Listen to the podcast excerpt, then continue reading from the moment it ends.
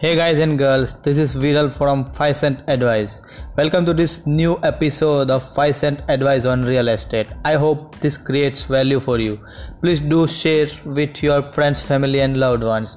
Also, you can follow me on Instagram and TikTok. Both IDs link given below.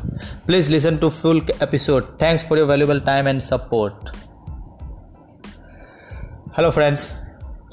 जैसे कि आप सबको पता होगा, पिछले एपिसोड में हमने बात की थी कि कौन कौन से तरीके हैं जिससे हम रियल एस्टेट में इन्वेस्टमेंट कर सकते हैं और रियल एस्टेट में क्यों इन्वेस्ट करना है हमको, उसका बेसिक आइडिया हमने शेयर किया हुआ था। आज का टॉपिक है कि इन्वेस्टमेंट तो करना, चलो मान लिया कि इन्वेस्टमेंट करना है रियल एस्टेट में, लेकिन किस तरह से स्टार्ट करना है? स्टार्टिंग में कौन कौन सी चीज़ों हमको ध्यान में रखनी उसके रिगार्डिंग में बात करूँगा आज। तो फ़र्स्ट जो है, उसमें तीन बातें जो कि मोस्ट इम्पोर्टेंट है, कोई भी इन्वेस्टमेंट करने के लिए, आपको कोई भी प्रॉपर्टी या कोई भी हाउस बाई करने के लिए। फ़र्स्ट तो है चॉइस दूसरा है एडवाइस और तीसरा है how much amount you want to invest means आपका रिस्क फैक्टर अब बात करते हैं चॉइस की। चॉइस मतलब कि कोई भी चीज़ हो, आप कहाँ पे बाई कर रहे हो और कौन से टाइम पे बाई कर रहे हो और कितने टाइम के लिए बाई कर रहे हो, वो मैटर करता है। स्टॉक मार्केट में भी आपको कोई भी स्टॉक लेते हो तो ये सारी चीज़ें मैटर करती है। वैसे ही सेम रियल एस्टेट में भी आप कौन सी प्रॉपर्टी बाई कर रहे हो, उसके ऊपर मैटर करता है कि आप कितना रिटर्न ले सकते हो।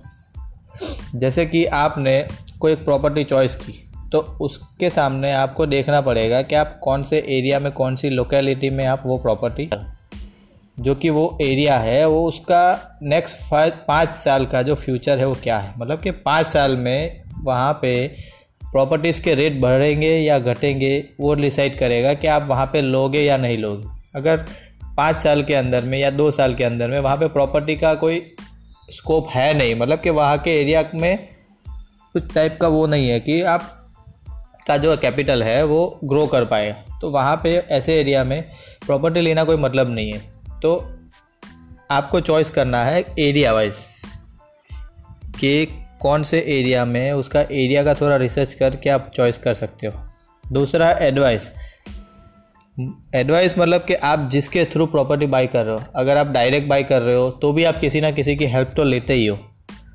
तो वो बंदा या वो जो भी बीच वाला बंदा है तो वो किस टाइप का है? और वो एडवाइस जो दे रहा है, वो वैल्यूएबल है या फिर वो अपने फ़ायदे के लिए आपको वहाँ पे इन्वेस्ट करवा रहा है, वो भी आपको अपनी तरह से थोड़ा रिसर्च करना पड़ेगा। क्योंकि कई बार कैसा होता है कि कोई बंदा है, वो अपने फ़ायदे के लिए हमको बोल देता है कि अरे हाँ हाँ यहाँ पे तो बहुत अच्छा एरिया है और पाँच साल में आपको इतना रिटर्न मिलेगा तो आप इधर ही लो। लेकिन उसमें हमारे से ज़्यादा उसका फ़ायदा ज़्यादा होता है। इसलिए वो वहाँ पे हमको इन्वेस्ट करने के लिए बोल रहा होता है। तो वो भी हमको थोड़ा क्रॉस चेक करना पड़ता है। तो दूसरा हो गया ये। तीसरा है कि आप कितना कैपिटल के साथ इन्वेस्ट करना चाहते हो।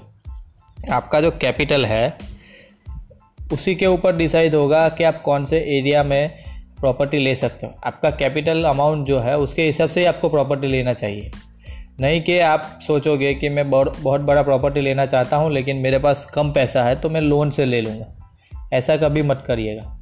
लोन से लेने में कोई दिक्कत नहीं है, लेकिन दिक्कत तब होगी जब इन केस जो आपने प्रॉपर्टी ली और मार्केट में कुछ उथल पुथल हुआ अप डाउन हुआ, और कुछ और इश्यू की वजह से आप वो प्रॉपर्टी सेल करने पे आ गए, तब आपको उस प्रॉपर्टी का अगर रेट नहीं मिला, तब तब क्या करोगे?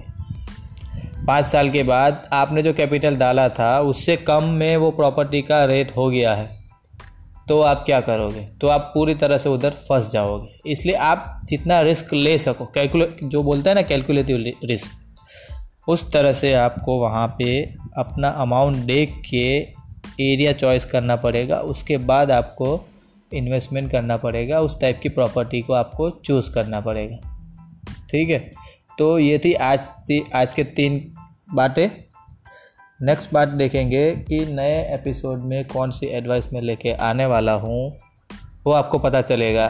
तब जब आप ये एपिसोड पूरा देखोगे, उसके बाद मैं एक छोटा सा इंट्रो वीडियो बनाने वाला हूँ कि नेक्स्ट जो है ओके बाय